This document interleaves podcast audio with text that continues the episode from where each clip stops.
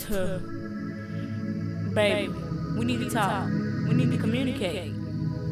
Because if you don't communicate with me, you letting this relationship going down the drain. You don't tell me what's wrong.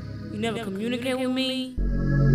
Just because I don't understand what you're saying, you need to make me understand. I mean, you say you love me, you say you want to be with me, but now all this shit is going on right now. I know I'm putting you through a lot, but still, we need to communicate. Oh, so you don't want to talk right now. Well, I'm going to just listen to communication part two and just tune you out.